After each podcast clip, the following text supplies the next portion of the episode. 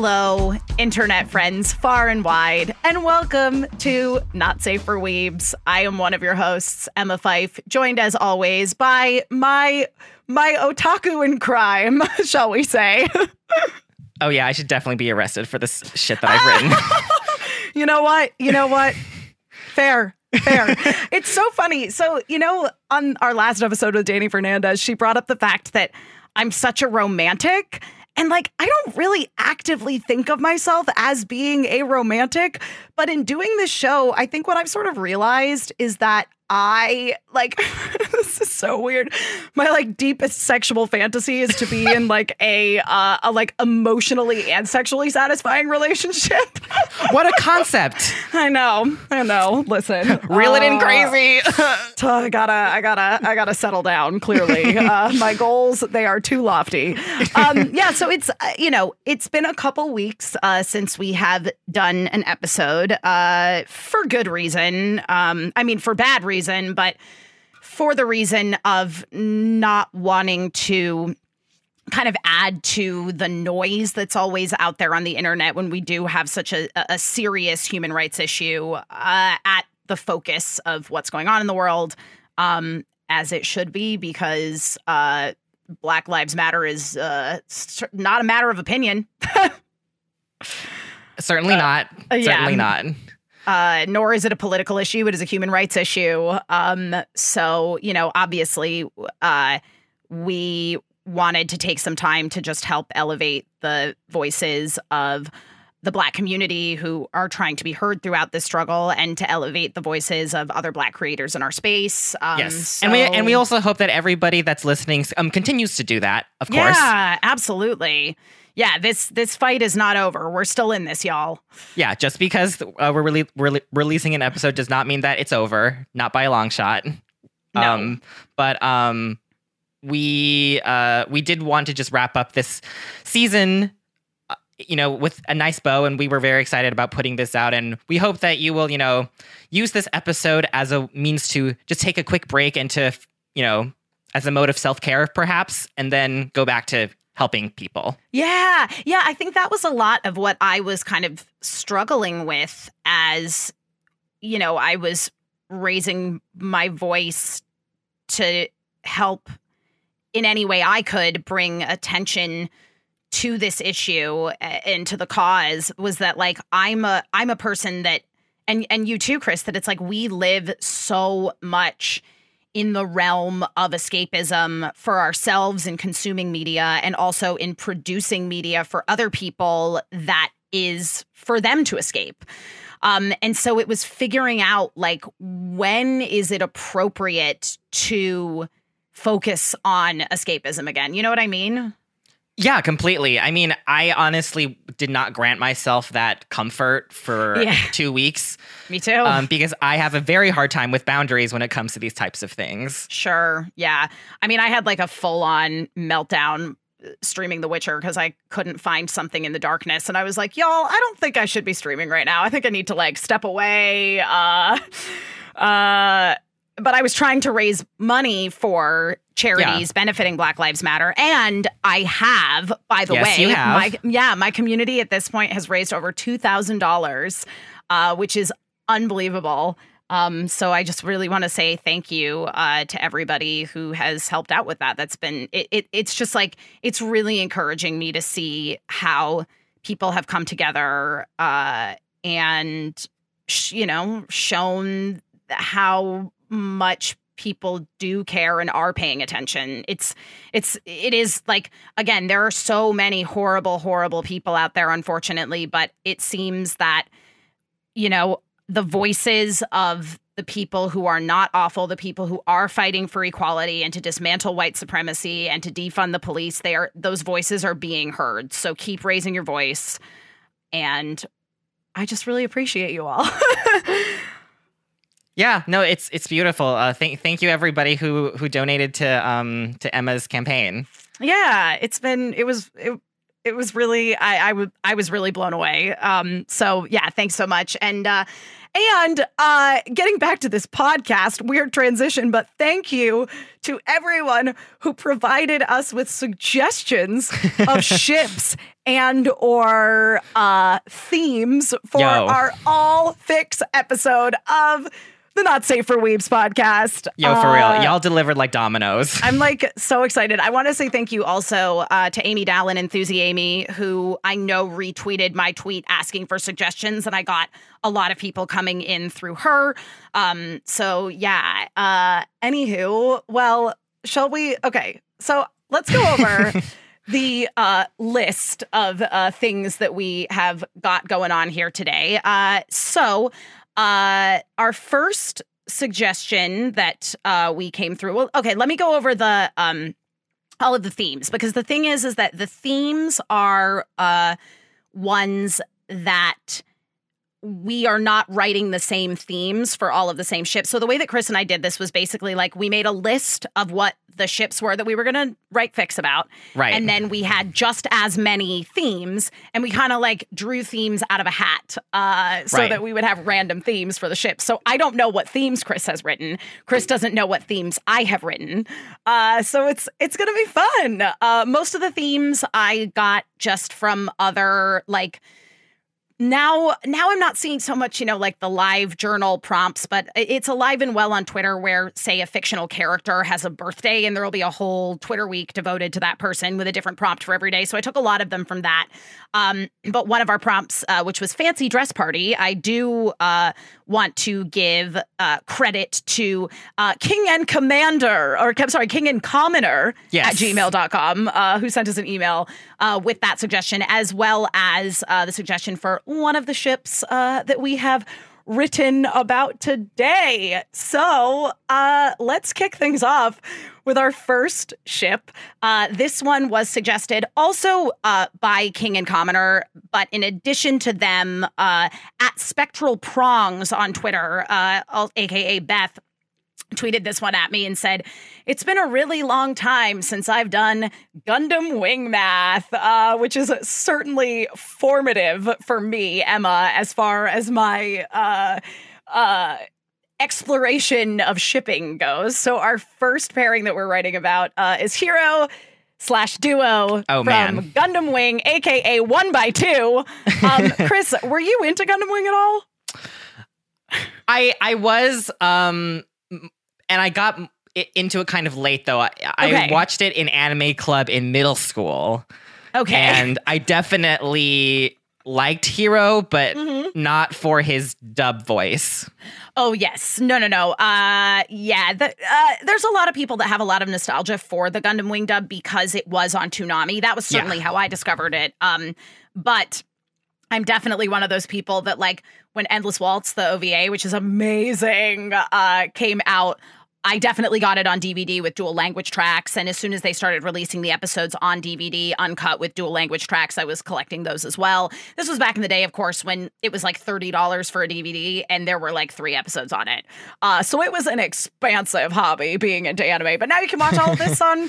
Cr- Crunchyroll and I think Hulu. It's uh, Gundam Wing is very very easily accessible these days. Um, yeah, but obviously, um, so I also chose this as the ship that I wanted to contribute because uh, Heero Duo was my first like yaoi ship ever. Mm, Uh, mm. It was that it was that thing that we all do with Gundam Wing, where it's like I started off writing Mary Sue's uh, and ended up writing about boys kissing other boys. What a journey. It is. It really is a journey. uh, but yeah, uh, and if if anybody listening doesn't know, um, when we say Gundam Wing math, so all of the characters in Gundam Wing, all the primary characters for the most part, their name is representative of a number. Um, so a lot of the time, people would abbreviate, say, Heero Duo as um, one by two or two by one, depending on who's like the seme and who's the uke. But again, we're we live in a we live in a great era now where like those lines are blurred. Uh, another really popular ship, of course, is uh, three by four, which is Trowa and Quatre. I mean, they like play a duet together the first time they ever meet. Mm. Uh, it's very Mm. evident too that Quatre is like Very- all, all about Trowa and his unibang. So Yeah. uh, Duets are very sexual. Yes, very sexual. Okay. Um. So, Chris, would you, since I contributed this one, well, I I didn't Yes, exactly I contribute think it. I voted I, think it, it would be. I think it would be right if I went first and ended with you. Okay, sounds great. Um. Yeah. What uh What did you draw for your theme? Yeah, Oh, are we? Are we saying we're gonna what, reveal. what Yeah, theme reveal, Or- or- yeah, reveal what your theme is. Uh, I had. I got fran- fancy dress party first. Oh, okay. All right. Sweet. Okay. Heero looks at the spectrums of light of all the shapes and colors flashing in and out where the ball is being held. Duo tugs him just a smidge to bring him back down to reality. Heero looks back at an even more enticing sight as they approach the check in desk. The staff didn't even bother asking for their ID cards. It was undeniable that this was the renowned pilot couple. Heero stops Duo before they officially step in and adjusts his love's tie. Duo instinctively makes sure Heero's suit jacket is free of lint. Duo looks up to see that Heero has finished his adjustments a few seconds ago and was again just looking at him. Any words would have done this rare moment a disservice. There was something about seeing Duo's frame being done justice by a fitted suit and how rare it was that made this special. Heero finally breaks his gaze, turning to the entryway of the party. Duo gives him a peck on the cheek and they play and playfully pulls Heero forward before he could respond. After completing obligatory niceties and the handful of dances for the rest of the attendees, they ended up at the balcony. Heero and Duo are leaning on the railing. Duo's head is perfectly nestled in the nook between Heero's neck and shoulder. The fireworks started like poetry, as if it was a manifestation of what they shared. Even on the Keep going. It's great. even on the off chance someone would walk past them and miss the food, the music, and the dancing, they would never have noticed Duo's hand reaching in between the buttons of Heero's shirt, among other places. That's it. mm, uh, that was perfectly 90s anime with the fireworks, by the way. Right? Uh, and this anime was made in 95, so well done. Thank you. Uh, Thank you. Okay, so I got mistaken identity for this. Oh, shiz. Uh, though this can also, this would also fit in Fancy Dress Party a little bit. You'll see. Here we go. oh, boy. While Heero Yuy was more of a kill first, ask questions later kind of operative, this mission was purely reconnaissance. And though we hadn't exactly gone in with the intention of seducing the young woman who was purportedly part of a plot to usurp his employer, Relena Peacecraft, as vice foreign minister, he now found himself lying quite prone on her bed, straddled between a pair of shockingly strong thighs and copious layers of petticoats. Evidently, the whole dark and broody demeanor was working for him. So, my handsome and mysterious stranger, the girl cooed, her voice melodious and deep as she leaned forward, reaching a hand to caress the exposed patch of skin on Heero's cheek directly under the edge of his mask, her long chestnut brown curls cascading over him. The masquerade ball at the embassy on Colony XZ 1700 had provided him with the perfect opportunity to sneak in without immediately being recognized as Relena's bodyguard, and a former Gundam pilot at that. Let's see the face that's hiding behind this positively garish mask. Heero reached up his hand to assist her, brushing his fingers against her palms, which he found to be surprisingly calloused for someone who had supposedly led a life of luxury. His mask now discarded, her eyes widened, regarding him with shock. Heero? she exclaimed, clearly confused, and her voice was suddenly familiar and far less feminine. The girl pulled her mask off unceremoniously, and Heero found himself face to face with one he knew intimately. Duo, he gasped, sitting upright. What what are you doing here? And what happened to Minister Gorley's daughter? She Preventers came in and extracted her, Duo replied. Took Minister Gorley too. What are you doing here? I came to do recon, find out if she really was planning to stage a coup against Relena, Heero confessed. Oh, yeah, most definitely was. Being transported to L1 right now for further interrogation left me behind as a decoy so as not to alarm her party guests. And I make quite an adorable substitution, even better than the original, if I do say so myself. He topped off his explanation with a self satisfied wink. Heero felt a heavy blush settle in his cheeks.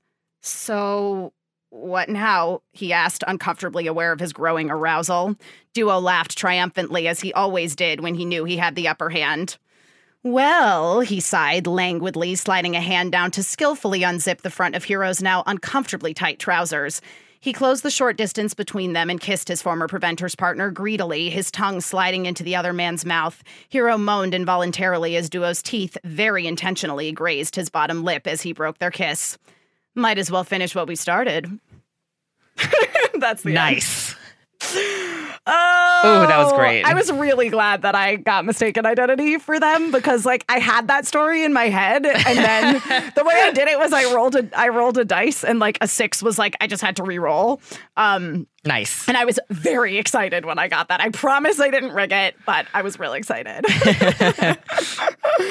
All right. Uh, next up on the agenda, uh, we have Fate and Albel. Um, so these were also contributed uh, by King and Commoner uh, via email. Um, yeah. So, uh, so this is of course uh, Star Ocean three. Three till the end of time. Till the end of time. I was like, what's the subtitle of that one? I, I remember this game very well because this was my first Star Ocean game. Oh, okay. And so I have a confession to make, which is that I have only played the first two Star Ocean games. So I've never played. oh, I've never played this one. oh man, oh my god, I really want to know what you think think of it when you f- eventually play it because Yeah. yeah, this was this was very good. I re- Mhm. I mean, a lot of people argue that it was like the last good Star Ocean game, which I don't I don't dispute necessarily. Sure, Um, Yeah. And um, yeah, I mean, uh, I listen, I mean, Albel's very pretty. That's all. He's very pretty. I love the first two Star Ocean games. Um, Star Ocean was the first JRPG I ever played that had a social simulation element to it. yes. Um, so that was like a revelation for me where it was like, if I don't like the ship that the game is trying to force on me, it doesn't have to happen. This is great. Yeah, no, same. Yeah, I felt the exact same way because, you know, like obviously with most JRPGs, right? It's like, oh, we have the blue guy and Yeah. the pink girl who is a Uh-huh. healer and oh can't fight. Oh my. God, yes. And, and and that's like Star Ocean, I mean, especially Star Ocean 3 to a T. And so I was like, mm, I don't really Mm, the I don't first, really, the like- first Star yeah. Ocean is really like that too. There's the there's the blue the blue haired guy and the pink haired girl. Yeah. Uh, but there's some really great secondary characters. Um, Yeah, who- completely. yeah. I definitely wanted Fate to be with Maria, who is um also blue haired, and she's just like more. Ah, yeah, yeah, yeah. I looked she- her up because yeah, she's just more of a tough chick. I like Yeah. her. Yeah, nice, nice. But Fate has an ending with Albel. He he has an ending with everybody, and Yeah. and um I I definitely referenced that ending in my ship Oh, actually. fantastic! Well, I I watched the ending. I have to admit because I was Oh, like, I- great. Perfect. I was like, I need to get uh, a sense of what's going on here. Um, okay, well, you know this shit better than me, so I will go first. okay, Um, okay. I got fancy dress party for this. Ooh, So- ooh. It's a Oh, little. I, listen, it's a little reminiscent of my Kiribaku uh, ship. Listen, I was just about to say. Uh, uh, Fic, sorry, not sorry. okay, here we go. I do not understand this neck constraint which you have used to imprison me in this excessive cloth about my chest, Al- Albel spat, pulling uncomfortably at his collar. It's called a necktie, Fate corrected, and it's not a constraint, it's an accessory. And one that most people will be wearing at this occasion, by the way. He moved from his place at the mirror to Albel's side, hand working swiftly to undo the damage the former Black Brigade captain had done with his fidgeting. Fate found his aversion to customary Earth formal wear undeniably endearing. Why do you fuss over me as though I were an inept child? Albel demanded, though he did remain still enough for Fate to finish fixing his tie. because you're behaving like one, Fate replied. Now, what are we going to do about this hair? He ran his fingers experimentally through Albel's dark roots. Not much to be done for it without a proper haircut. And now there's something wrong with my hair? Albel's tone was exasperated. Fate laughed. There's nothing wrong with your hair, he insisted. It's just these Earth Federation officers are a little more reserved when it comes to their appearance. I'm afraid, by their standards, yours is messy. Messy, huh? Albel said, his voice a low growl as he spun around and, cl- and clasped Fate's wrists to his hands to keep them firmly in his hair. Shall we find out just how messy it can get before we try and tame it? Before Fate could object and point out that they'd be late to the party, Albel's dress shirt and tie were already on the bedroom floor. He really was hopeless, but Fate thought as he let Albel undress him just as unceremoniously as he had himself that he liked him better in nothing anyway. nice. That's it. I love. I, I love a make me late to the party Yeah, you know. fanfic. Classic. Classic. yeah. Oh, what did you get for this one? Um, I got promises. Oh, okay. Cool. So, all right, here we go. The ragtag group of bandits cowers. Abel licks the blood off of one of their incapacitated members from his katana. Fate parries one of them trying to sneak up on his partner without even looking. He felt bad for them since there was no way they could ever imagine the journey into 4D space they just came back from. You, you bastard! One of the bandits yelled. Cease your sniveling. If you knew anything, you would figure out that he's not dead yet. You're not worth it. The bandits, propelled by their bruised ego, start screaming and charging into the duo. You remember you said you would pay for making the wrong turn at the fork back there. Albus says to Fate while fending off the drizzle of steel daggers. I already told you I'll pay for a nice room and after dinner I'm all yours. I'm I'm pretty sure last night you were the one begging me to stop. Finish that sentence, I'll feed you to the harpies. Albus snaps back as Fate faces off the last of the bandits. Fate barely breaks a sweat as he bumps his sword's hilt on the back of their head. Fate grabs Abel into his embrace. He never gets tired of the warmth from his hands of his lower back. Abel's a little surprised that he's being grabbed in the middle of a, of a battle. That has never happened before. Promises, promises. You're cute when you're angry. Fate pulls in Abel for a deep and passionate kiss as the last bandit slowly staggers and falls over. Very good. Um, yeah, uh, as I say, I have not played uh, till the end of time, but uh, it seems pretty good. Seems pretty interesting. Mm-hmm. And as you say, Albel's uh, real pretty and usually wears a crop top. And you know, we s- we, Right? we stand a JRPG bad boy in a crop top. Absolutely. Uh, I- I- and like he also like does also have like a chain hanging off of his neck. I sure, from what I remember. yeah, So yeah. No, totally. Uh, okay, cool, cool. Well, um, our next uh ship on the agenda. This Oh, one boy. came from uh, at Jackcern on Twitter, Jacob Hampton. Uh, this is an Avatar: The Last Airbender ship, and it's mature characters. It's Iroh and June the Bounty Hunter. Emma, I'm curious. What's what are your feelings about this this ship?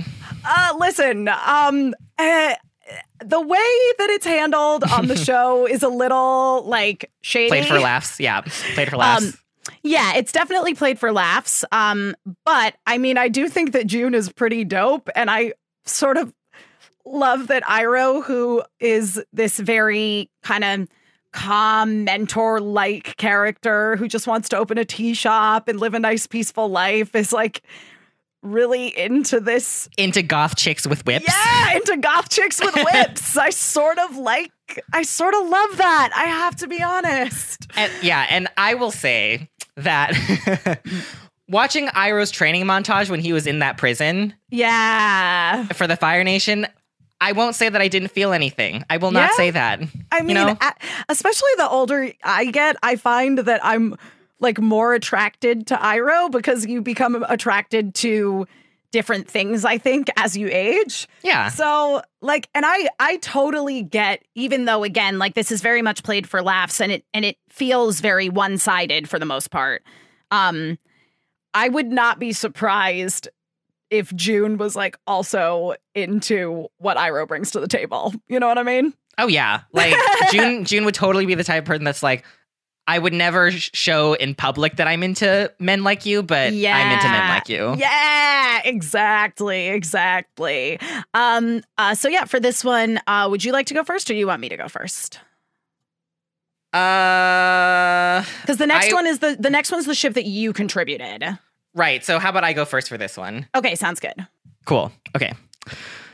Oh boy. Oh, and um do you want me to say the one that I got for this one? Oh yeah, what I didn't even ask. What uh, what theme did you get? I got family. oh, all right, I definitely screamed when I randomly got that one. that's amazing. This is Uh, proof that I did not rig this. yes. Any of these. This Yes. is proof. Yep, yep. Okay. Here we Here we go. go. June takes another sip of the tea that I that Iroh made for her.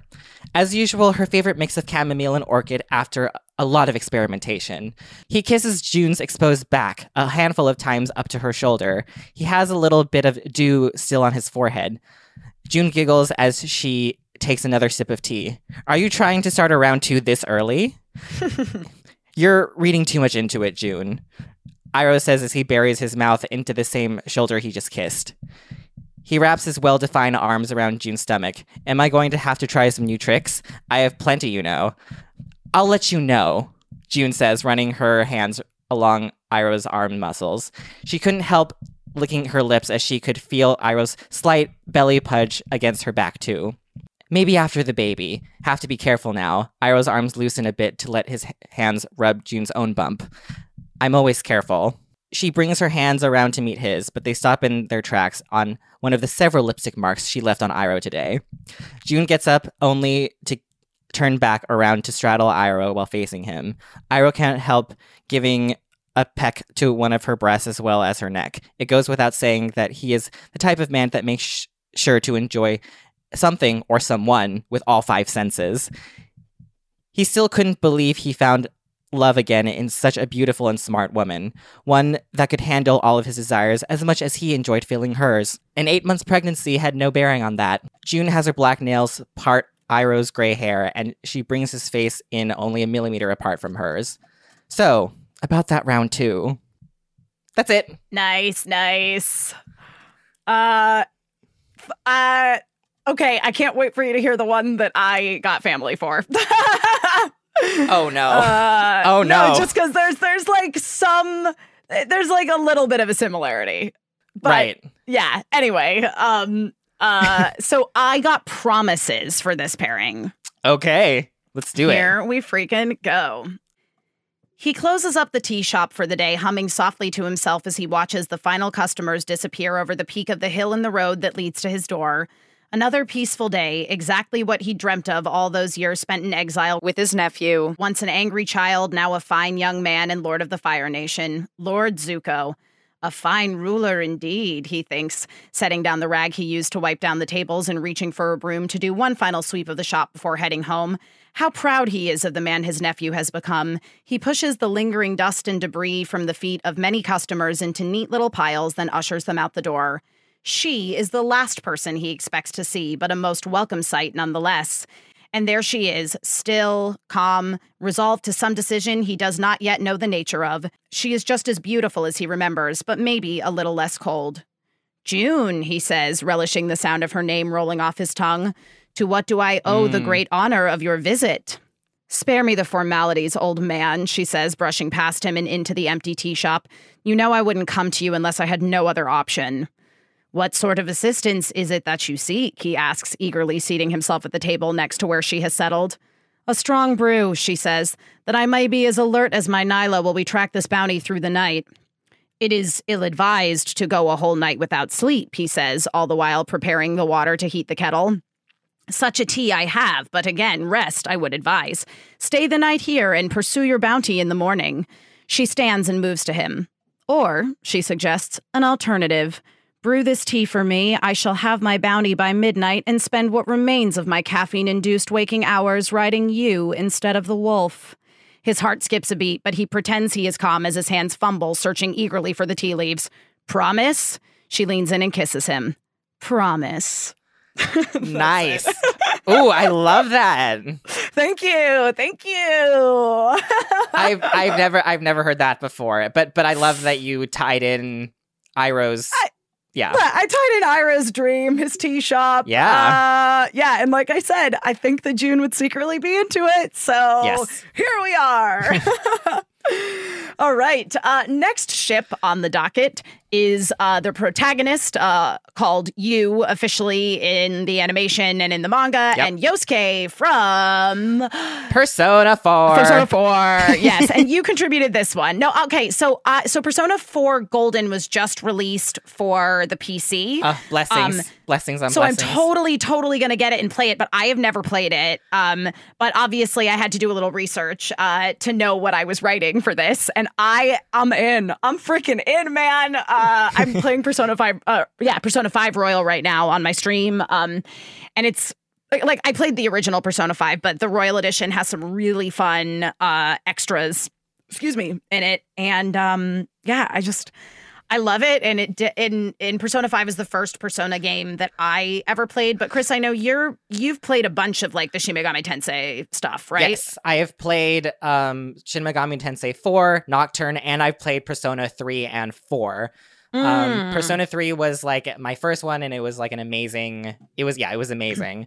yeah, Um, and but I see like a lot of people argue that Persona 4 kind of like is the one that kind of really helped bring Persona 5 Popularized into the series, yeah. yeah, into the mainstream and people also kind of blame it for like making it a little bit too mainstream, like in a bad Okay. way now. But for, Okay. for me, I'm like, I actually think that it's the best one. I, I still hold that it's the best one because the thing is that the palaces that you go into, you know, uh, in Persona 4, they're all tied to each of like the actual characters in your party. And so like it it's not only like a part of a plot point, it's also like just character development and plot all wrapped up right into one. yeah totally that that was what i got from from the research that i was doing on it and i you know I, I God, I love, I love a good, I love a good crime drama, uh, and it seems like a lot of people are getting small murdered. town crime drama too. Yeah, yeah. I was like, oh, I gotta play Persona Four. Uh, Yeah. it seems really dope. I'm really excited to hopefully watch you play it eventually on your stream. But yeah, yeah. um, y'all need to appreciate because I feel like Yusuke XU ran so Ryuji and Akira could fly. I'll just I'll just say that right it's now. so funny because I ship Yusuke and Oscar and Akira. Actually, I like all of the boy ships in Persona 5. This is a conversation I've been having on my stream a lot where they're like, Who are you gonna date? And I'm like, I don't really like Akira with any of the girls, but I like him with all the boys. yeah, Ryuji, Yusuke, Akechi, sign me up. apparently in um the in royal edition there's also a new boy he's not one of your party members um but he is uh but everyone in my chat is like, "Oh, Emma's gonna love him," but I haven't met him yet, so okay.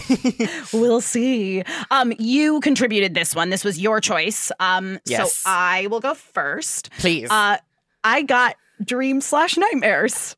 oh, me too. Oh really? Oh, okay. Well, this this is my one like real dark and sad fic. So oh here boy. we go. Oh boy. Oh boy. Um, here we go. He dreams of her every night. Sometimes they're alone, cleaning up late at night on a closing shift at the Junes food court. She's cordial and smiles easily as he remembers her, but her eyes are always sad. Other times they're in another life entirely and she's running happily along a beach or shopping in the city, far away from Inaba, just like she wanted, free from the burden of her family's disapproval. But every night the dream always ends the same way her dead, cold eyes piercing a hole through his heart, asking, Why didn't you save me? How could you let this happen? as he's torn apart from the inside and wakes, still alive, clutching his chest in panic. Mm, Yosuke? A voice murmurs softly in the bed beside him as he wakes once again in terror, only tonight he's not alone. It's. It's nothing, Yu, he says, withdrawing into himself and clutching at his own shoulders in a feeble attempt to comfort himself. Just go back to sleep, he commands, hoping his bedmate hasn't noticed his distress. But Yu is upon him before Yosuke can lie and tell him he's okay and not to worry. As much as he might fight and keep a brave face, Yu always see straight through him. He hates him for it, but loves him all the same. He lets Yu hold him, buries his face in his chest, finds comfort in the sound of the other boy's heartbeat as he settles his ear to rest against smooth, naked flesh. Yu strokes his hair and he cries. Yu kisses his tears away, and Yosuke is unsettled to find that he is aroused, but Yu doesn't mind. They make love again for the third or fourth time that night, thoughts of Saki's corpse suspended from a telephone pole leaving him for another fleeting moment as he comes, clutching at the bed sheets and crying Yu's name. Oh my god. As reality folds back in around him, he is afraid again, afraid of the nightmare he knows he'll have if he falls asleep. But Yu is still there, still holding him, still trying to help him forget. And when he awakes the next morning, he finds he hasn't dreamt at all. Yu is asleep, clinging to him, and Yosuke thinks he'd like to dream nice dreams of the silver haired boy, but at least nothingness is a start. Damn, Emma. What? I comes as he as he says his name? Oh my god. Yeah, listen, I I go there sometimes. Ugh. I, I- didn't describe any dicks. I thought that was I thought that was off the table. I thought that kind of shit was off the table. Not that I'm Whatever, complaining. d- whatever. Dani did it in her improvised fic, so I was like, "Fuck it." I'm not complaining. Believe you me. anyway, that's my fan fiction. Listen, I I I it's not always realistic in real life, but I do love a dramatic climax. I do. Oh yeah, it's listen. It is not always. It, it's almost never realistic in real life, but in fan, what's the point of fan fiction if you can't indulge in a little fantasy? Yeah. Okay, here here here I go. Yu jolts a bit when Yosuke presses a soda can fresh from the vending machines nearby Dojima's house. Yu, as usual, w- was distracted looking out at the night sky. It was still something he couldn't take for granted having grown up in the city. Who could say if Yu was being intentional with his placement as he gave Yosuke a playful shove in his abs? Sorry about have, asking to come over so late. I, I know you have a test tomorrow. I've been studying. It's no big. Is everything okay? You know, last week when we had that fight by the river? Yeah, of course. I started thinking more things after we patched each other up. I, I can't stop thinking about you, even shit. Yosuke, don't ever tell this to anyone. I mean it. I, I promise. I had I had dreams about you. The kind that made stuff on the bed when I woke up. Yosuke was beat red. Yu, despite his room not being well lit at night, could make out the glistening in his best friend's eyes, indicating he was holding back tears. I like you too. Yosuke says nothing. The pair could both feel the tension of the room dissipate into something completely different. Yosuke, can you show me what you're dreaming of? Yosuke pauses for a moment and proceeds to place both his hands on Yu's cheek, relieved to be able to touch his face without his hands being in a fist. That's it. Yeah. Yeah, so that, that that's that's also a reference to one of the scenes with Yosuke if you up his Yes, um, I- social links. Yes, I I read about the social links because I was like, I need to get a feel for what's going on right and, here. and like did you also get see that like apparently like it's in the code that he was potentially a gay option and they so didn't make it I one? guess that yeah. I mean, uh, supposedly Yuri Lowenthal even recorded the dialogue for it, yeah so it got as far as like the English release. Oh, it's so frustrating, Atlus, Atlus, why won't you let me date boys? i know oh my god remember like remember with persona 5 royal everyone was like oh my god you get to play as a girl Yes, exactly. Oh, by the way, I like that girl a lot. She's been in the game already, Uh-huh. and she's like the mysterious gymnast underclassman. I don't know that much about her yet, but I, I'm I'm sold. I'm sold on nice that girl. nice Um, yeah, uh, I can't wait to find out more about her. But yeah, hello, like let boys date boys, let girls date girls. It's 2020 for goodness sake. yeah Oh boy. All right, so we are down to our final Oh, fic of the episode. Uh, so for the final ones, uh, Chris and I chose each chose a ship. So we do not know what the other one has chosen. that is correct Um, obviously, for me, the only remaining theme is family. and for mine the remaining theme is mistaken identity Amazing. Uh, do you want me to go first, or do you want to go first? i don't know um I'll go first. okay okay Okay. I'm not going to tell you who my ship Yes, is because. I know for don't. sure that you know this ship. And also, I literally say who one of them is in the first word of the fic. So, okay Here we go. yeah make it a surprise for everyone Okay. Madam M, the most highly respected and, quite frankly, feared woman in all of Sector 6, found herself utterly frozen with the kind of terror she typically inspired in others standing before the door of the humble dwelling next to the stables that served as the headquarters of Sam's delivery. Just knock on the damn door, she told herself. The whole damn thing was a mistake to begin with, and this is just the icing on the cake.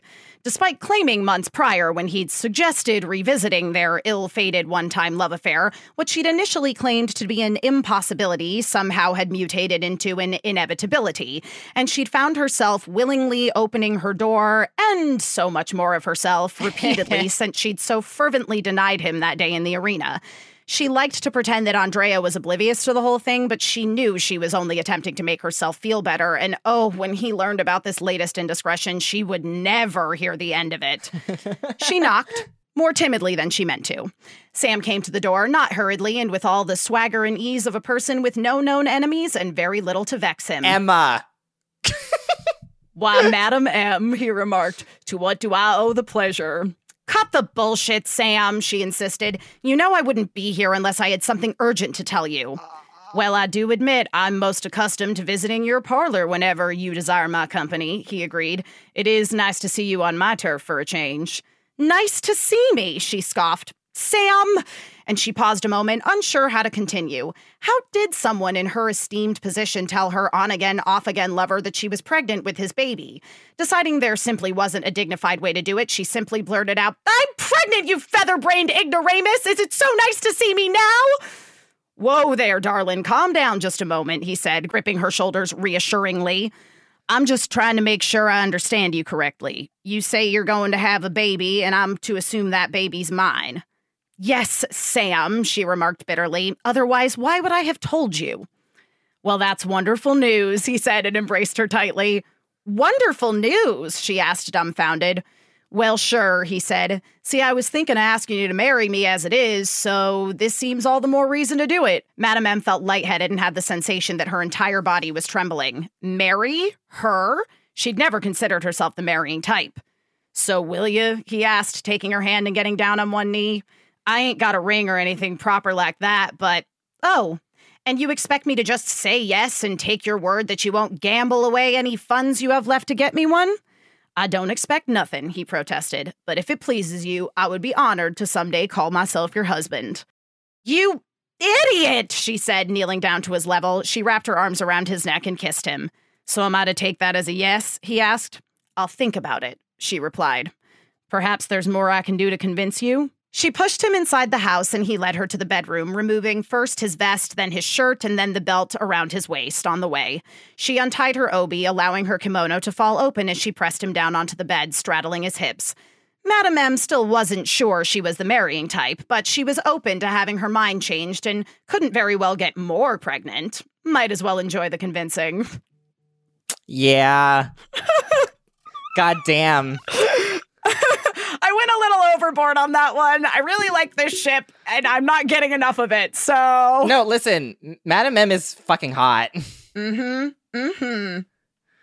Yep. Um, yeah, no, excellent, excellent, excellent, excellent. I was, I was, I was very, very taken aback as indicated, and um, yeah, um, yeah, no, that was that was great. Thank you. that. Thank you. Thank you. Okay, here we go with mine. I'd like to formally apologize to everybody in advance. So Oh boy, I'm so excited. maybe I shouldn't have said that. So okay. Asuma continues to guide Shikamaru's hand over the peaks and valleys of his war torn body. Shikamaru was almost shaking from the excitement that he could finally live out his wildest fantasies, a side of his he never shows even his family. With his other hand, Asuma reaches down into Shikamaru's pants, determined to see more of this new side of his lover. He then places his mouth onto Shikamaru's nipples. Asuma's tongue goes down from the tip to circling around the periphery and then back to the center. Shikamaru, with his mouth drooling at this point from the overload of pleasure, try, tried to push back Asuma's head in an attempt to prompt him to focus on a different area for just a little bit. But the noises coming from Shikamaru only made Asuma focus harder on his current endeavor. Only after some more moaning and begging, Asuma finally relents. Shikamaru finally was able to gather his own faculties to push Asuma down onto the tatami floor of his living room. He runs his hand through his beard, savoring every hair, blessing his touch. Shikamaru reciprocates by bringing his tongue into Asuma's ears, his weak point that he was able to use his intellect to figure out. Shikamaru started off with his eyes closed, but couldn't help opening them to admire Asuma's face as he could see his mentor's eyes rolling to the back of his head. Asuma, for this moment, this his entire world was Shikamaru, and it fills Shikamaru up in ways he never thought were possible. That his beautiful specimen of a shinobi that he has been eyeing for years was unable to contain his ecstasy because of him. Mm. You're amazing, Kurenai. Shikamaru takes a long pause and gets up off of Asuma. Shikamaru puts his hands together in a sign. Release. Asuma knocks out into a deep sleep. Whoa. That's it. Dang. Ugh. um so the hilarious thing is yes, I do know that ship uh that you're talking about, but I uh I Naruto skipped me or I skipped Naruto somehow. Mm, hmm It's just not a series that I'm into. Wow, I'm I'm I'm surprised, but I mean, Yeah. you know, I I never got super into it, but I mean, like Asuma, he's like he's he's a he's a man. Oh yeah, no no no. Asuma is a total daddy. Like sign me up. Love it. yeah. Um, I I really wish that I could shout out to whichever artist um like inspired me to ma- to write this because this was from a very very very long time ago. Uh, smut doujinshi oh. of um a similar a similar vein between Oh. Shikamaru and Asuma. Nice. But it was like, you know, probably over a decade now that I've read that. Yeah. Yeah. Yeah. Um, well, great work across the board. Just a round of applause Yes. all around. Claps for everyone. Yes, pat, Uh, pats on the back. Uh, yes, and thank you so much uh, to everybody that made suggestions. Obviously, we couldn't do all of your suggestions, but certainly uh, we will plan on doing another episode of, of this nature uh, in season two of the podcast when uh, when that happens uh, a couple months down the road here, if all goes according to plan. But uh, yeah, yeah. This has been so fun. I I did not. It's so funny because Chris, I think I explained to everybody early on on the podcast that the idea of doing the mini fics uh, was Chris's suggestion, and I thought, oh, that'd be fun, and it just kind of became my favorite part of the podcast. If I'm being totally honest. Aw, thank you. Thank you. Um, so thank you for the suggestion, and uh, yeah, this this was this was great. It's so fun to just like write in a world that already exists. Yes, completely. Um, yeah, and I just wanted to go on record saying thank you to you, Emma, for being such a great co-producer and co-host. Oh, And- you too, man. Thank you, and yeah, for editing everything. Everybody, please give shout outs to her because she's she edits everything. Um, I I'm the one that handles the social media stuff. And you Um, do a wonderful job of it as well. Thank you so much. I wasn't fishing, I promise. Um, no, but honestly though, like the the because it's like anytime you have social media accounts for a podcast, you're like, well, what else do we post on here besides here's our newest episode? Um, and I think you do a really good job of coming up with content to like keep keep stuff going. Thank you so much. Yeah. Yeah. So yeah, it's been a huge honor, and I'm really excited to continue working with you because yeah. um you know it uh it can be hard you know finding the right project partners sometimes Yes. Yeah, yeah, yeah. No, a lot of the time I I do think that, you know, y- you will encounter situations and and sometimes it's not a problem that you know, it becomes more one person's project than the other and more work ends up falling to one person. Um but I think that, you know, from the beginning it was clear that we both had uh, a lot of ideas about how we wanted this podcast to go and a lot of uh, like strategic brain parts working to put everything together. And here we are today here yeah here we are here we are Uh, yeah. So again, like we we will not be um, back next week. Uh, we're going on a little hiatus in between seasons, but we will update you when we have a better idea of when we are going to launch uh, season two. So in the meantime, be sure that you're following us on Twitter yes at NSF Weebs Pod. yes we will still be up and running on that portion just to remind you guys that we exist of course Yeah. but yeah like um just to for full transparency the kind the way that we discussed it initially with the podcast is just that you know um we felt like it'd be very unrealistic for us to make a podcast that goes on indefinitely and never Yes. allows breaks.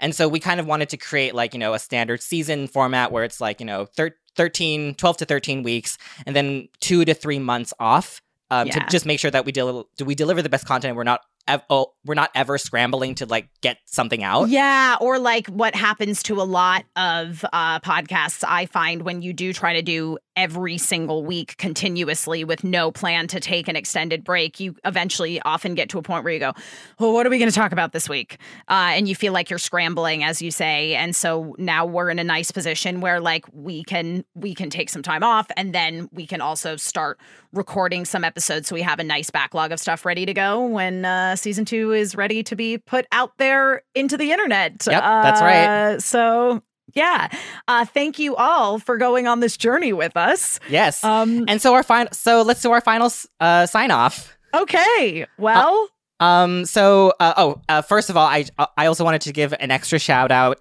to um Jason for providing our music again. oh my god, amazing! Yes. Um, and then also, uh, Emma, where can people find you in your work? I am all over the internet wherever Emma Fyffe's are sold at my name, Emma Fyffe. Um, I have got some stuff coming up. Uh, but I can't really talk about all of it right now. So just like make sure you're following me on Twitter, uh, Instagram, all those places. And do check out my Twitch streams. I stream on my channel, twitch.tv slash Emma Fyffe, on Mondays, Tuesdays, Thursdays, and Fridays, uh, starting at noon, usually until approximately 3 o'clock p.m. Pacific time. As I say, right now I'm playing Persona 5. It's real fun. Come hang out. Awesome. And you can find me on all social media at one wing and Chris. And also, uh, one thing that we did get the okay on being able to talk about is that Oh, both me and Emma Fyffe are going to be part of Funimation Con. Woohoo! Yes, it is over 4th of July weekend.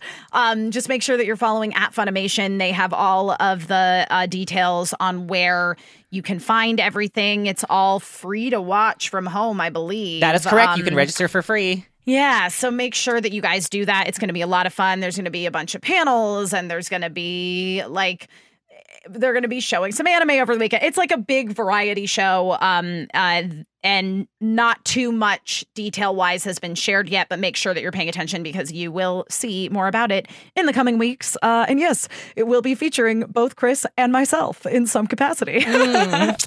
but what is it? We can't tell you yet. Can't tell you. Can't tell you yet. um, yeah. So again, thank you all. You're great. Uh, stay thirsty. Yes, that's right. Stay, but stay hydrated. Yeah, stay, stay thirsty woke. but hydrated. It is it is a paradox that we have yet to solve, but we're here to Yeah. quench your thirst. We're on the case. We're on the case. We're on the case. Until next time.